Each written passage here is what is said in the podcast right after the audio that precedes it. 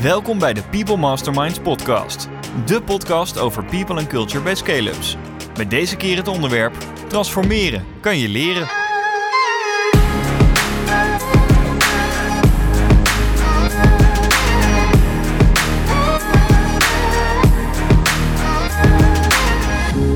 Soms is het goed om als bedrijf even te vertragen om vervolgens weer te kunnen versnellen. Je strategie eens kritisch onder de loep te nemen, de positionering opnieuw te bekijken en daarbij ook het team te evalueren. Hebben we de juiste mensen aan boord voor de volgende fase? En hoe kunnen we hen nog beter ondersteunen? Eigenlijk jezelf als bedrijf opnieuw uitvinden en opbouwen. Zeg maar gerust een totale makeover. Welkom bij de People Masterminds podcast, het vierde seizoen alweer. Mijn naam is Christel. En ik ben Evelise. Vandaag is Mieke Veldhuis van de Student Hotel te gast. De Student Hotel ken je ongetwijfeld als een van de meest toffe hotelconcepten die er is. Er zijn 13 hotels verspreid over heel Europa. Voor studentenhuisvesting, maar zeker ook gewoon voor een weekendje weg. Mieke is Chief People Officer bij de Student Hotel. Naast deze uitdagende job, want dat was het zeker het afgelopen jaar, houdt ze enorm van lekker eten en kunst en vooral niet van katten. En dat hebben wij uit zeer betrouwbare bron vernomen, Mieke. Dus welkom in de podcast, Mieke Veldhuis. Dank jullie wel, dames. Ja, klopt inderdaad. Ik hou niet van, uh, ik hou niet van katten. Maar ook niet van niet, honden. Oh, ja, ik vind honden wel leuk, maar katten vind ik Ja. echt heel stom. Nee. Dus de klassieke vraag, ben je nou een kattenmens of een hondenmens? Dan zeg je allebei niet. Nee, allebei niet. Nee, helemaal niet. Heel erg. Ik ben er niet mee opgegroeid. Ik ben er allergisch voor. En ik heb er ook echt helemaal niks mee. Tot grote hilariteit eh, in mijn team. Maar eh, het is Een niet anders. goudvis. Een goudvis. Ja, die heb ik wel ooit Ja. gehad. Ja. Maar ook die waren geen, eh, geen lang leven beschoren. Kunst aan de muur, maar geen huisdieren. Nee, helaas. Helaas. Helemaal goed, helemaal goed. Hey, wat ik zo tof vind, Mieke, is dat jij in het verleden CCO was bij Bugaboo en nu Ja. Chief People. Ja, dat klopt. Vertel eens, hoezo die toffe switch? Ja, dat is inderdaad wel een bijzondere switch geweest. Ik heb ehm, ruim 18 jaar bij Bugaboo gezeten. Dus dat is natuurlijk een hele lange periode geweest... waar we eigenlijk van, eh, van, van skill-up zijn gegroeid naar een wereldwijd bedrijf. En ik begon daar als, eh, als nummer vijf, de vijfde medewerker... en heb dus ook al die fases van groei doorgemaakt. ehm, eh, en het bouwen van teams, zowel lokaal als internationaal. En ik heb altijd heel veel affiniteit gehad met cultuur... En verschillende culturen en eh, het bouwen van diverse teams en het bedrijf Bugaboo helpen door die fases van, van groei. En toen mijn eh, eind in zicht kwam bij Bugaboo, of toen het ophield, toen heb ik echt de tijd genomen bij mezelf, een jaar lang, eh, om te bedenken: en wat ga ik dan als volgende stap doen? En ik heb in dat jaar een studie gedaan bij INSEAD, Coaching en Consulting for Change. En dat was echt een waanzinnig mooi programma, hele mooie investering in mezelf. En daar ja, heb ik ook heel veel tijd gehad om te reflecteren en te kijken wat vind ik nou echt leuk. En ik had een lijstje voor mezelf van met een nieuwe stap, wat wil ik dan eigenlijk? En eh, twee van de dingen die daarop stonden was ik wilde en in een hele nieuwe industrie werken, dus niet meer in retail eh, en zeker niet meer in de babywereld. en ik wilde een hele nieuwe rol, zodat, zodat ik altijd kan blijven leren en groeien. Dat deed ik bij Bugaboo ook in de verschillende fases waar we doorheen eh, gingen. Daar heb ik veel, vele rollen vervuld. En dat vond ik heel, vind ik nog steeds heel belangrijk. Elke keer jezelf eh, opnieuw blijven uitvinden. Ik wilde weer bij een heel informeel en jong bedrijf eh, werken in een, eh, in een ehm, fase van grote groei. Daar hou ik van. Ik hou van chaos en storm en ehm, laat het maar lekker hectisch zijn. Ehm, en ik wilde met hele leuke mensen werken. En zo, op de een of andere manier is het ook op een hele organische manier gegaan. En is het Student Hotel op mijn pad gekomen met een rol eh, als Chief People and Culture. Ehm, en eigenlijk om die grote groei die het Student Hotel voor ogen had, net voor corona, eh, om die te gaan faciliteren. Wat tof. Ja. En, en dat altijd blijven leren wat je benoemt, dat herken ik ook van de Student Hotel. Daar hebben ze volgens mij van die boeken staan, als ik me herinner, waarop staat, of, of, of Ja. aan de muur, always be the student. Ja, ja, made a student in you never die. Ja. Ja, oh ja, dat was Ja, hem. Ja. het is natuurlijk van, van origine ook echt begonnen als, ehm, en bijna tien jaar geleden alweer, als studentenaccommodatie. Dus echt onderdak voor studenten. En inmiddels is dat veel breder getrokken.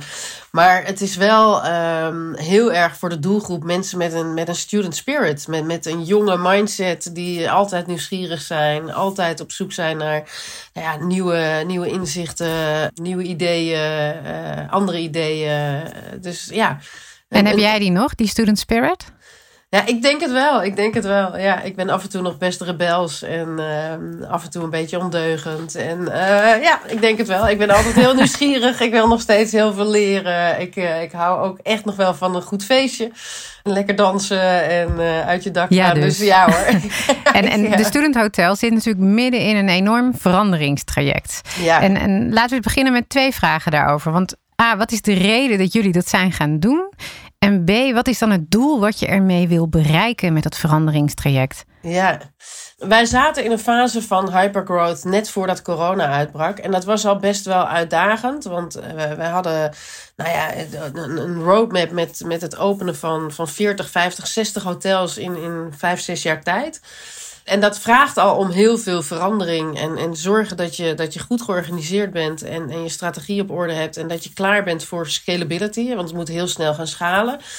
Dat kwam natuurlijk in één klap tot stilstand met, uh, met corona. En dat was in maart uh, 2020. En dat was een, nou ja, een enorme schok natuurlijk. Van hè, wat, wat overkomt ons? Maar dat zal iedereen mm -hmm. hebben gehad in deze, in deze fase. Dus ja. maar, ik was net begonnen. Eind 2019 was ik begonnen. En in maart gebeurde dit. Dus ik werd in één keer van de chief people die groei ging faciliteren. Werd ik een communicatiecrisismanager. Maar eigenlijk na die eerste weken van, van shock en, en je boel op orde krijgen en zorgen dat al je medewerkers en je gasten veilig zijn en goed kunnen werken, hebben wij eigenlijk meteen bedacht: van, dit is ook wel weer een heel mooi moment om eens even heel goed stil te staan. En te reflecteren op waar staan we eigenlijk? Klopt het product nog wat we aanbieden? Sluit het aan bij onze doelgroep? Moeten we ons opnieuw positioneren? Klopt de organisatie? En weet je, het, is een beetje een dooddoener, hè? Dat never waste a good crisis. Maar het is wel een moment daar waarin onze tijd werd gegund. En die tijd hadden we voorheen nooit. Het, ging echt als een sneltrein. Uh, denderde het maar door en waren we alleen maar bezig met heel snel uh, die roadmap uitbreiden en hotels openen. Uh, en dit gaf ons de kans om echt eens heel goed te kijken van... hey, wie zijn we nu eigenlijk en klopt het allemaal nog? Dus ja, ik, en ik denk dat... Ik ben daar ook best wel trots op als je terugkijkt... Um, in wat wij in de anderhalf, afgelopen uh, anderhalf jaar, of inmiddels alweer bijna twee jaar, hebben gedaan. En wat we voor elkaar hebben gekregen, ondanks de crisis, dan, ja, dan denk ik dat we ongelooflijk veel bereikt hebben met het team. En was er een specifieke aanleiding om hiermee te starten? Natuurlijk, uh, corona gaf jullie de gelegenheid. Nou ja, enerzijds het besef dat dat af en toe uh, echt noodzakelijk is. Maar anderzijds ook, uh, vrij snel nadat corona uitbrak, beseften wij ons dat ons hybride model, zoals wij dat noemen, dat dat echt werkt. Want zeker in die tijd van crisis, waarin het hotel dicht moest en restaurants dicht moesten, konden wij open blijven, omdat wij nog steeds studenten in huis hadden. Mm -hmm. Dus de zakelijke reiziger bleef weliswaar thuis, maar onze studenten die bleven en die zijn er nog steeds. Ja. En, en ook het coworking concept. We hebben dus ook een, een coworking concept. Hè, voor, voor de luisteraar die, die ons niet zo heel goed kent. Maar we hebben studentaccommodatie. We hebben hotelkamers. We hebben coworking. Uh, we hebben restaurants. We hebben een grote lobby met, met grab and go en koffie en, en barista's. Dus het is echt wel een concept. En, en zowel de studenten als coworking bleken eigenlijk gewoon heel erg crisisbestendig. Ja. Um, en daarmee realiseerden wij ons natuurlijk, hoe kunnen we dat voor de toekomst nog beter neerzetten, Aha. zodat daar veel meer synergie gecreëerd wordt en het niet allemaal los, losstaande concepten zijn. Was dat dan ook het doel, als we terugkijken naar vraag B die ik in het begin stelde, dat je die synergie ging vinden? Nou, ik denk het doel om synergie. Het synergie vinden is natuurlijk nooit het doel. Maar het doel is natuurlijk wel om je dermate goed te positioneren. dat je je concurrentie gewoon vooruit blijft. En wij zijn Juist. best wel een uniek concept uh, op deze Ja. markt. Een unieke speler. Maar je ziet ook, en dat hebben we ook gezien natuurlijk door corona. dat de concurrent heel snel begreep: oeh, dat werkt. Dus dat ook heel snel gaat kopiëren. En om dat voor te blijven, moet je ook, ja, je moet ook echt vooruit blijven denken. Om te zorgen dat je anticipeert. Ja. En jullie hebben onwijs veel ehm, gedaan, begreep ik eh, eerder al van jou. Ja. Maar Voordat we daar ehm, de diepte in duiken, zou je eens kunnen aangeven... wat zijn bijvoorbeeld vijf organisatorische aandachtsgebieden... waar jullie op gefocust hebben om, eh, om mee aan de slag te gaan? Ja, ik denk dat, ehm, dat het belangrijkste is dat we echt terug zijn gegaan naar de basis en de klant centraal hebben gezet. Dus het Student Hotel is ooit door, ooit Charlie gestart met het idee studenten verdienen beter. En nu, tien jaar later, daar hadden we het net eigenlijk al over, hè, vinden we eigenlijk dat iedereen met een student spirit verdient een betere omgeving waar mooie ontmoetingen kunnen plaatsvinden en mooie dingen gebeuren. Dus de focus is echt veranderd van, van operatiegedreven naar de klant op één en van producten naar ervaringen. Van, van een hele diversiteit aan klanten naar, naar één ja, connected community hè, eh, die elkaar herkent. Dus, dus mensen die bold zijn, mensen die curious zijn, die allemaal samenkomen onder één dak met verschillende doel, doelstellingen. Van centraal aangestuurde teams naar echt high-performing en empowered teams die samenwerken. Dus zowel vanuit Amsterdam, waar ons hoofdkantoor zit, met onze locaties in heel Europa. En um, van een vastgoedmerk naar meer een impact-driven brand. En daarbij continu in je hoofd houden dat wendbaarheid en schaalbaarheid cruciaal zijn. En ja, als je mij dan vraagt wat zijn de belangrijkste aandachtsgebieden, hè, dan uh, is de customer journey is ongelooflijk belangrijk geweest. Van daaruit, die hebben we eigenlijk helemaal opnieuw gemapt voor al onze doelgroepen. En van daaruit ook de employee journey daarop aan laten sluiten. En dan heb je het over het herdefiniëren van je purpose en strategie, uh, van de structuur, de organisatiestructuur. En dat, dat begint aan de top van, vanuit uh, zeg maar het, uh, de board, het managementteam, tot aan hoe hoe richten we onze teams in op de werkvloer? Het gaat over uh, vaardigheden en skills, uh, processen, systemen, manieren van werken. Uh, en dat begint natuurlijk allemaal vanuit je cultuur en je values.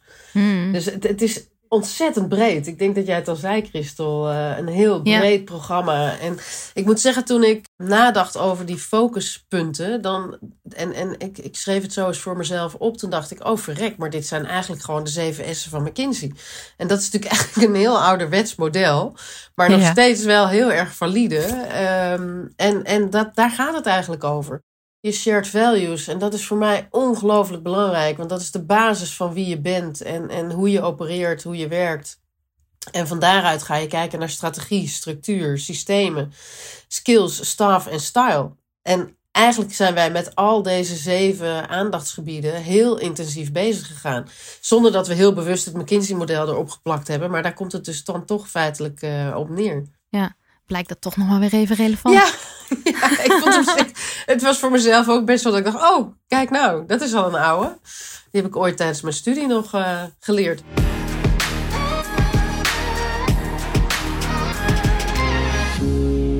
Jullie hebben enorm veel gedaan. Ja. Waar begin je vanuit People and Culture? Wat is, wat is de rol geweest? Waar ben je bij betrokken geweest? Hoe heb je het aangevlogen? Dat zijn ja. honderd vragen in één. Maar... Ja, nou, dat is ook best wel een lastige vraag. Want het, is, het, het, het zijn heel veel, heel veel parallel uh, trajecten geweest, parallele trajecten geweest. Um, want wanneer je strategie en je positionering verandert en eigenlijk je purpose, dan raakt dat alles wat je doet. Precies. van gebouwen die anders ontworpen moeten worden en ingericht moeten worden, tot technologie en digitale innovaties die op alle locaties moeten worden uitgerold om de klant beter te bedienen. Nieuwe restaurantconcepten, nieuwe communicatiecampagnes.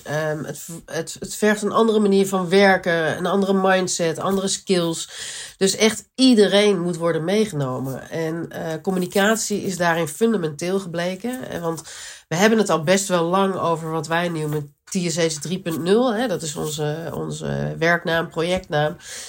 En om iedereen daarin mee te krijgen, dat, dat ze het ook allemaal begrijpen waar we mee bezig zijn, dat is best wel heel lastig geweest. En het heeft ook aldoende vorm gekregen. Het is niet zo dat we een heel groot masterplan hebben gecreëerd en dat in één keer uh, zijn gaan uitrollen. Maar in de afgelopen anderhalf jaar zijn we stap voor stap voor stap uh, in verschillende fases daar gekomen. En um, ik denk dat het zelfs nu nog, we zitten er al middenin, maar misschien dat nog steeds 10% niet helemaal crystal clear is. Dus mhm. het, het, is um, ja, aldoende lerende. En daarin proberen zo goed en zo kwaad als dat kan iedereen mee te nemen. En zorgen dat dat continu uh, onder de aandacht blijft en begrepen wordt. En als je nou kijkt naar jouw specifieke stoel, hè, dus als Chief People Officer. Welke rol heb jij dan jezelf toebedeeld en, en waar ben je gestart? Um, nou, ik denk dat een van de eerste dingen die we hebben gedaan is uh, goed naar de organisatiestructuur gekeken. Um, en daarmee hebben wij ons managementteam eigenlijk al een stuk kleiner gemaakt en, en onderverdeeld in twee twee verschillende managementteams eigenlijk. Eén managementteam van zes mensen die zich echt focust op de overall business. Daar zit, ik, daar zit ik onder andere ook in als, als Chief People and Culture.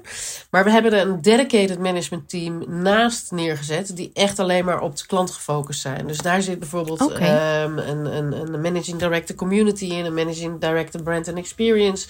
Managing Director Digital Experience. Managing Director Operations. Dus daar zit alles, komt alles bij elkaar wat op de klant gefocust is. En dat was eigenlijk de allereerste stap die ongelooflijk belangrijk was. Ehm, want daarmee zet je ook meteen op het allerhoogste niveau de klant centraal. En van daaruit kan je voor al die teams ehm, naar beneden gaan cascaderen en de ideale structuren gaan bouwen voor, uh, om eigenlijk te kijken hoe zetten we de teamstructuren zo neer dat ze ofte, uh, oftewel positief bijdragen aan de klantervaring, oftewel positief bijdragen aan de employee-ervaring, aan de werknemerervaring. En één van die twee, daar moet het altijd aan bijdragen en anders zijn we verkeerd bezig. En zitten dan ook uh, eh, MT-leden in het ene MT terwijl ze ook in het andere MT zitten? Ja, eigenlijk, uh, eigenlijk maar één, één rol. En dat is wat we intern de COCO noemen. De Chief uh, Operations and Customer Officer.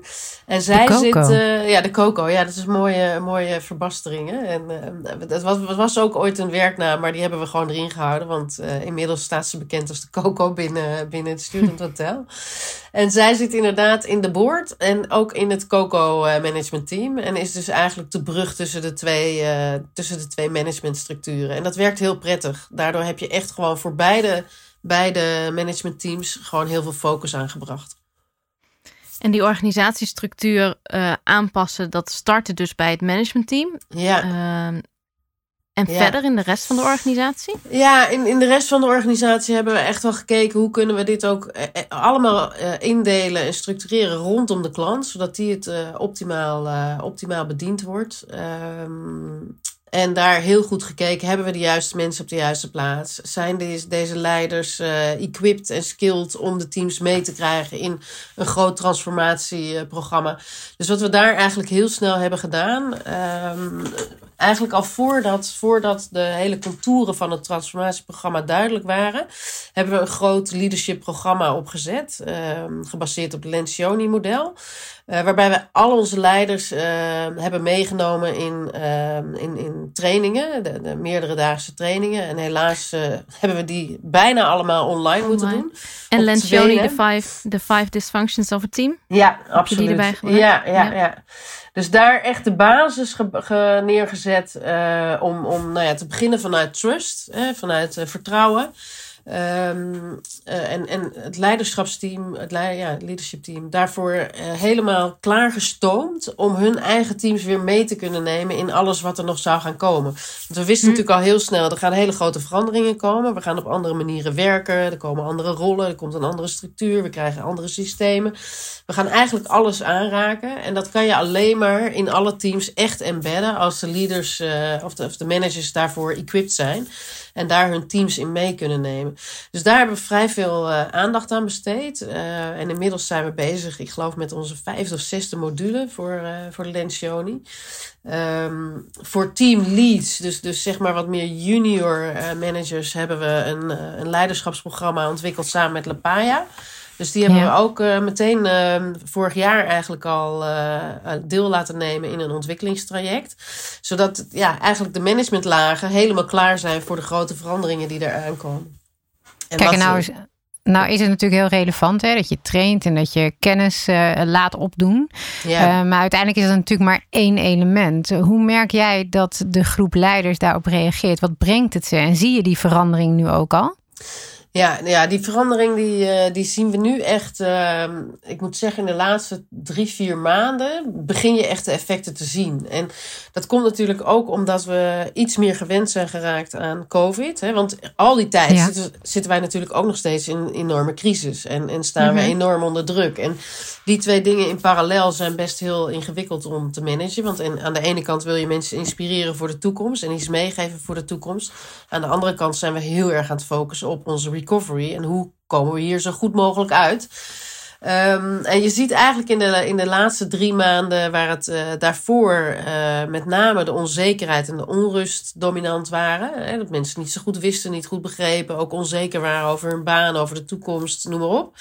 Um, dat nu weer heel erg het vertrouwen terug is en dat iedereen er ook weer echt zin in heeft. En ik moet zeggen dat ik dat ook wel mooi vond om te zien. Dat toen we mid-december weer uh, um, nou ja, de knuppel in ons gezicht kregen, bewijzen van uh, dat we weer in een lockdown gingen.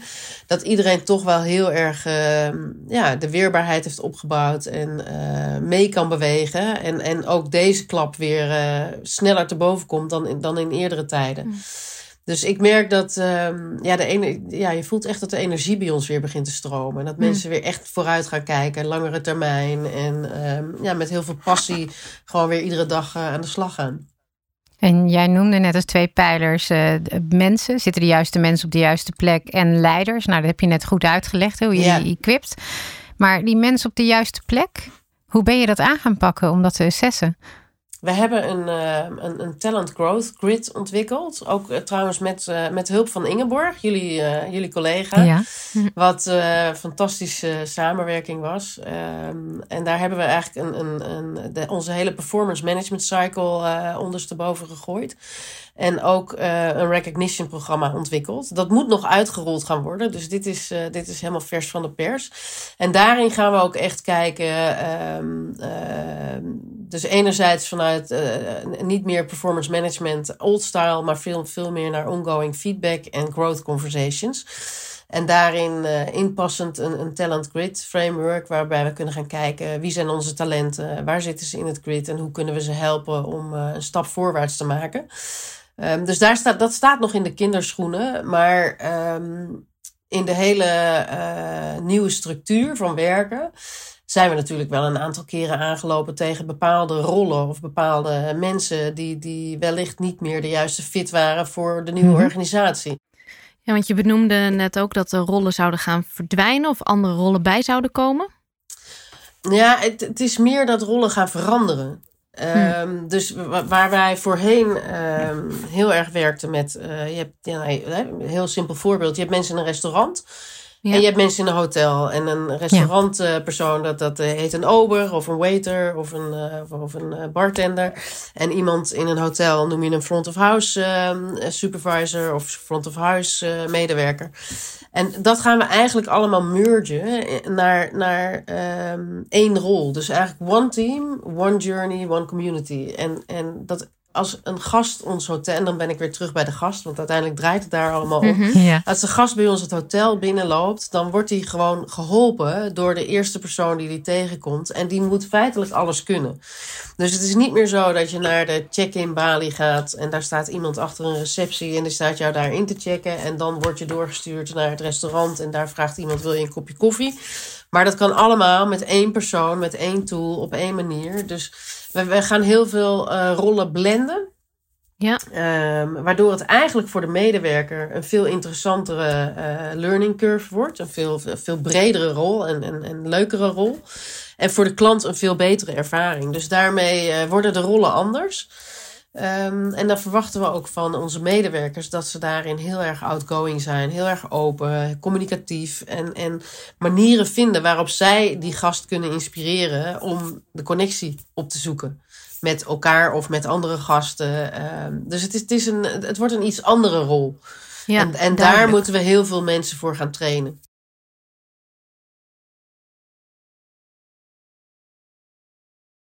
Deze podcast wordt gesponsord door Lepaya. Lepaya helpt organisaties en teams ontwikkelen via gepersonaliseerde leerprogramma's. Bijvoorbeeld het trainen van medewerkers in communicatie en het oplossen van problemen. Dus vaardigheden die het verschil maken voor een top performance. Denk ook aan het trainen van first-time managers in hun leiderschapskills, zoals effectief coachen, doelen stellen en feedback geven. Dit zijn de power skills die ervoor zorgen dat je als organisatie productief en competitief blijft, nu en in de toekomst. Wat doen zij nu om het leren zo makkelijk mogelijk te maken? Lepaya integreert trainingen met de tools waar de klant al mee werkt, zoals Microsoft Teams. En Lepaya biedt trainingen via virtual reality aan. Met Lepaya bouw je aan echt krachtige teams. Oké, dus je bent betrokken geweest zeg maar, als een van de eerste uh, zaken bij de, de organisatiestructuur. Um, bent met het managementteam aan de slag gegaan met een leiderschapsprogramma. Ja. En toen, wat heb je daarna gedaan? Kijk, de structuur, daar zijn we mee begonnen aan de top. En we zijn eigenlijk op dit moment pas toegekomen aan, of komen nu pas toe aan de structuur op, op de hotelvloer. Uh, of op de restaurantvloer. En in die afgelopen maanden is daar, zijn daar continu stapjes in gezet. En tegelijkertijd zijn we trainingen aan het ontwikkelen. Um, het hele grote trainingprogramma gaat van start uh, naar de pilot eind deze maand. En dan in februari gaat het echt helemaal live. Dat is een gigantische operatie. Um, waar ongelooflijk veel medewerkers en ook externe partijen bij betrokken zijn. Dus daar is al heel veel in het voorwerk gedaan. Onafhankelijk van het feit of die structuren helemaal helder En dat gaat dan straks uh, van start. Dus er zijn, er zijn eigenlijk aantal, een aantal uh, parallele trajecten die tegelijkertijd lopen. Um, waarbij, ja, ik, ik heb daar overal een enorme betrokkenheid in, uiteraard. Um, en wat wij ook hebben gedaan, misschien is dat nog wel aardig, en dat was wel vanaf het allereerste begin, um, ook gedwongen door corona, um, maar ook meteen gelinkt aan deze uh, toekomstige transformatie. Wij hebben een, uh, een drietal, als ik het goed zeg, misschien al wel vier festivals online georganiseerd. Oh. En uh, dat waren summerfestivals en winterfestivals. En de eerste was uh, nou ja, eigenlijk in de zomer nadat corona is uitgebroken. En die hebben we meteen helemaal in het kader van change neergezet. Dus eigenlijk, um, en de eerste was echt naar de wereld om ons heen kijkend. Van wat, wat gebeurt hier? Wat is er aan de hand? En wat betekent dit voor de langere termijn en de midlangere termijn?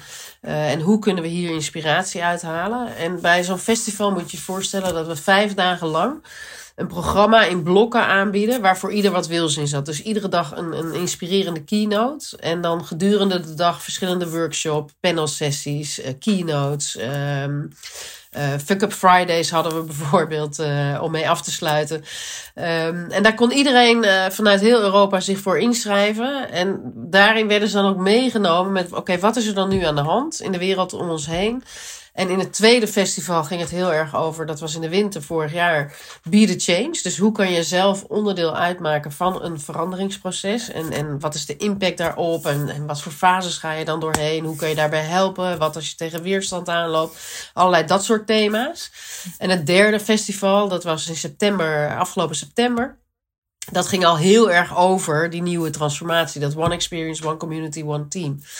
En daarbij um, ben je dus wel bewust bezig met waar we naartoe gaan, maar nog niet zo dat het al helemaal in kan en kruik is en helemaal helder. Maar we hebben daar wel iedereen geprobeerd zoveel mogelijk in mee te nemen. En een programma aan te bieden waar, ja, eigenlijk net zoals met een festival, je, je kiest je podium uit waar je interesse in hebt. Hoe heb je dit bedacht, Mieke? Hoe kom je bij dat creatieve idee van die vier festivals? Ja, nou ja, ik moet je eerlijk zeggen dat we dat niet zo hebben bedacht. Maar die eerste was noodgedwongen. Uh, die kwam vanuit corona, omdat wij eigenlijk altijd een summer- en een winterfeest hadden. Waanzinnig en unieke uh, feesten. Waar iedereen altijd naar Amsterdam gevlogen werd. En we nou ja, echt met elkaar uh, het leven, het, het, werkende leven vierden. Dus dat het was je alternatief. Ja, en dat kon natuurlijk niet. Dus dit was ons alternatief. En dat hebben we de eerste hebben we heel snel in elkaar gedraaid. Met ook heel veel support van, van partners in de wereld om ons heen. En dat was echt zo gaaf. En dat we ook zagen van, nou, weet je, met, met nou, minimaal budget hebben we echt een waanzinnige week kunnen neerzetten. Dit, nou ja, dat moet dan nog een keer. Ja. En um, hoe langer corona duurde, ja, dan ga je naar een tweede en een derde festival. En... Dan ben je gaan herhalen. Ja.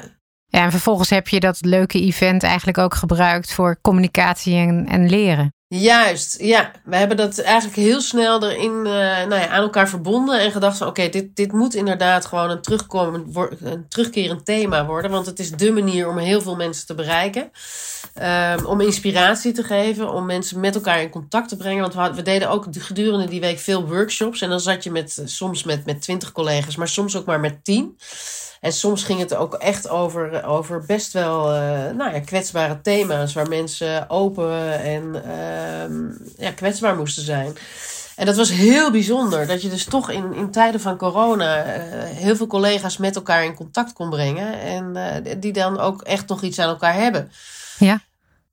Dus nou ja, dat, dat hebben we erin gehouden. En uh, dat, heeft, dat heeft heel veel uh, teweeg gebracht. En daar hebben we bijvoorbeeld ook uh, onze values. En dan kom ik weer terug bij het 7S-model. Dat het natuurlijk altijd gaat vanuit shared values en je purpose. We deden dan ook in die zes, in die festivals, value workshops.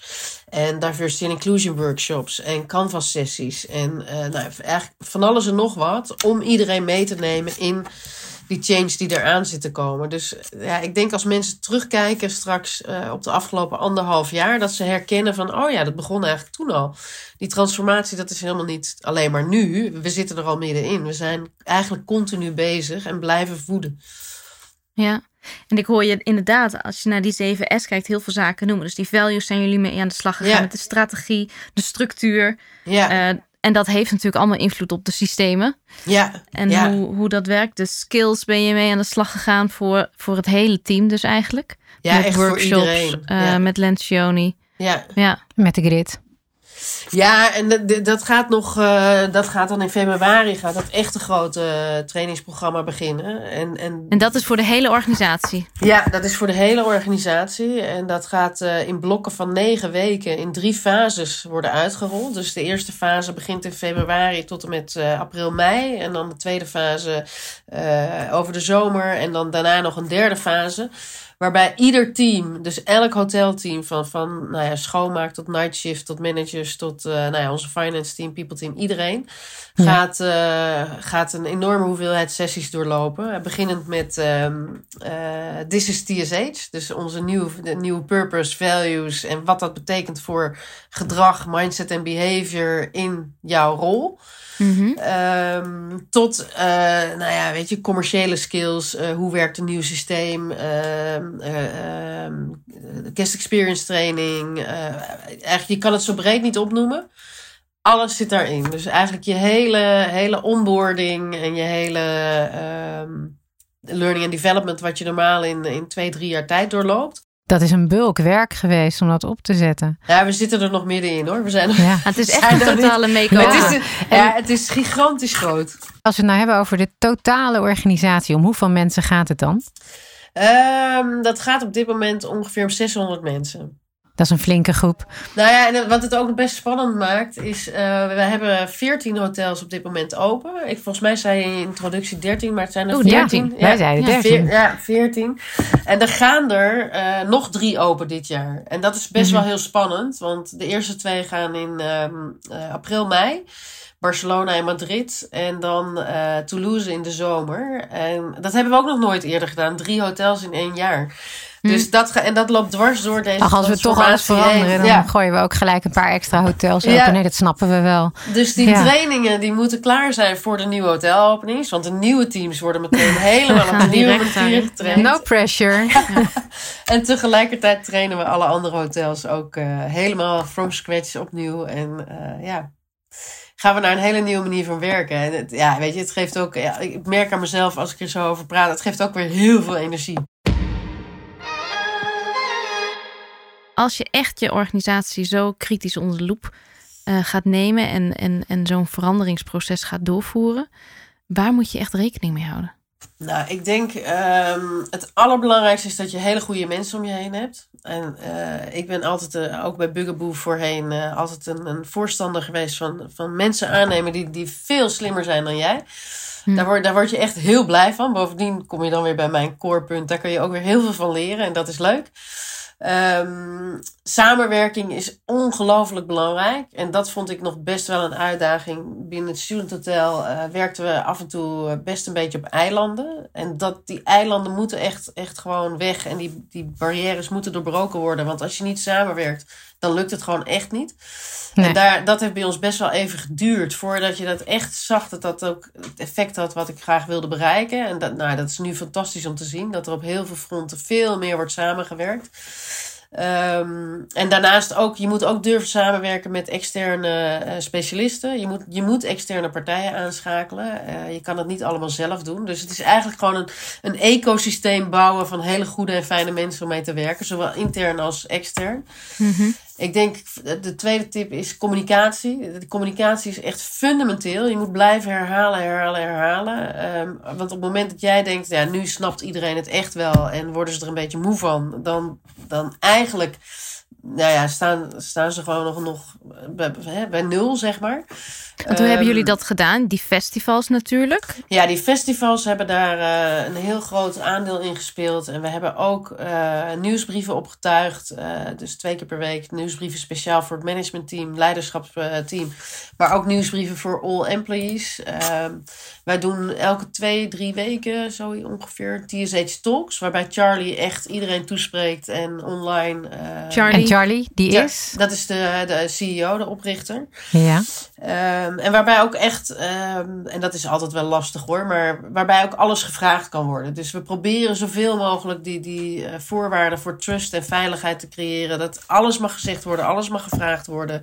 Uh, heel open en heel transparant. En soms dat ik wel eens denk, oeh is dit niet misschien gewoon te veel informatie omdat het overwhelming is. Maar mensen willen gewoon heel graag weten wat er allemaal speelt. Dus we zijn daar ook gewoon heel open en eerlijk over.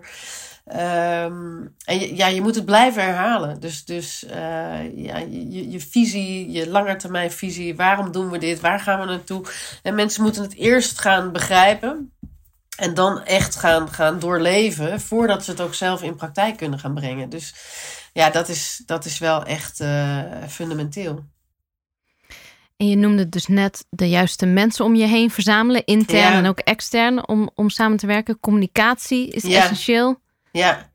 Is er nog iets? Ja, ik heb een, een, een, een laatste ding, denk ik, is, uh, of misschien één laatste ding. Geniet van het proces, weet je. Het is, het is echt een leuk proces. Transformatie en verandering is, is leuk. Het is super leerzaam. Wat ik net al zei, een voorbeeld is de psychologie van de mens. Ik vind dat ontzettend leuk, maar er zijn ontzettend veel andere facetten die leuk en leerzaam zijn. Dus het is een periode waar je zelf ook enorm in kan groeien. Omdat alles onzeker is en omdat je heel veel dingen opnieuw moet gaan uitvinden. En dus ook ehm, stap voor stap bekijkt wat de volgende stap gaat zijn. Ja, als ja. ik het zo hoor en, van jou. Ja. Ik denk ook dat je bij iedere stap moet je trots zijn op die stap die je maakt. En dat vieren met elkaar. En, en niet denken van, oh we zijn er nog niet en oh wat duurt het allemaal lang. Nee, iedere stap is er één. En iedere stap is er één die het waardig is om gevierd te worden. En daarbij moet je ja, ook, en dat is ook wel grappig, is een van onze kernwaarden is fun. Maar je moet ook echt wel zorgen dat je onderweg nog heel veel lol hebt samen. Want anders wordt het wel heel zwaar en heel groot en heel nou, ja. Um, ja. impactvol. En eh, ja, het is echt een leuke, leuk, leuk traject. En eh, ja, het allerlaatste punt wat, wat ongelooflijk belangrijk is eh, als tip is echt wees geduldig. Wees geduldig met je mensen, wees geduldig met jezelf, met je tijd. Want zo'n transformatie als dit kost gewoon heel veel tijd. Dat doe je niet in een half jaar, dat doe je niet in een jaar. Dat, dat, dat gaat twee, drie jaar duren. Um, en daarbij is ook, hè, dan, dan staat de volgende verandering alweer voor de deur. Want verandering is wat mij betreft uh, niet eindig. Constant. Dat gaat, dat gaat altijd door. Het is er altijd. Ja. Volgens mij is het ook hè, de, de oxygen, uh, de zuurstof van een organisatie. Zonder verandering uh, kom je tot stilstand. Dus dat is alleen maar gezond. Dus ja, geniet van het proces en wees geduldig. Ik denk dat dat de belangrijkste tips zijn. Mieke, dank je wel voor dit gesprek. Ja, Leuk, Mieke. We gaan je over een jaar weer bellen. Wat ja, jullie gedaan hebben mag. afgelopen Ja, waar sta je dan? jaar. Superleuk, ja. ja. Is het gelukt om die drie hotels te openen? Maar volgend jaar staan er alweer een paar op de roadmap. Dus dan moeten we het, uh, het nog een keer ja, herhalen. Er komen er ja, nog heel wat, wat ik ook wel echt meeneem, als je verandering doorgaat, je hoeft het niet van A tot Z al helemaal uitgedacht te hebben. Nee. Begin met de eerste paar stappen en bekijk dan wat een volgende goede stap zou ja. zijn. Ja, en misschien even Lise, wat jij zegt, hè? veranderen kun je leren of transformeren kun je leren. Um, je kan het leren, maar je moet het ook niet te technisch aanpakken of te academisch of uit Beetje een boek. pragmatisch. Of, je moet het doen. Gewoon pragmatisch en aan de slag gaan en maar wel in je achterhoofd houden. Continu, hoe krijg ik iedereen mee? Hoe, hoe zorg ik dat iedereen betrokken blijft en dat je niet mensen onderweg verliest? En voor de rest is het ook gewoon uh, gezond verstand gebruiken en gaan doen. Ja. En gaan. Ja. En, en dat is uiteindelijk het doel, hè? dus die klant centraal stellen. Dus is, dat is, is alles terug te voeren daarop. Ja. Juist, ja. Uiteindelijk draait het om de klant. Waarbij ik wel, je kan nooit de klant centraal zetten zonder eerst je eigen medewerkers centraal te zetten. Helemaal eens. Dan zijn we toch weer terug bij people. Ja. Dat ja, is een mooie zeker. afsluiting. Mooie dankjewel, afsluiting, Mieke. Mieke. hey, dankjewel. Graag gedaan. En stay tuned voor weer een nieuwe podcast vol inspiratie. Tot snel. Tot snel.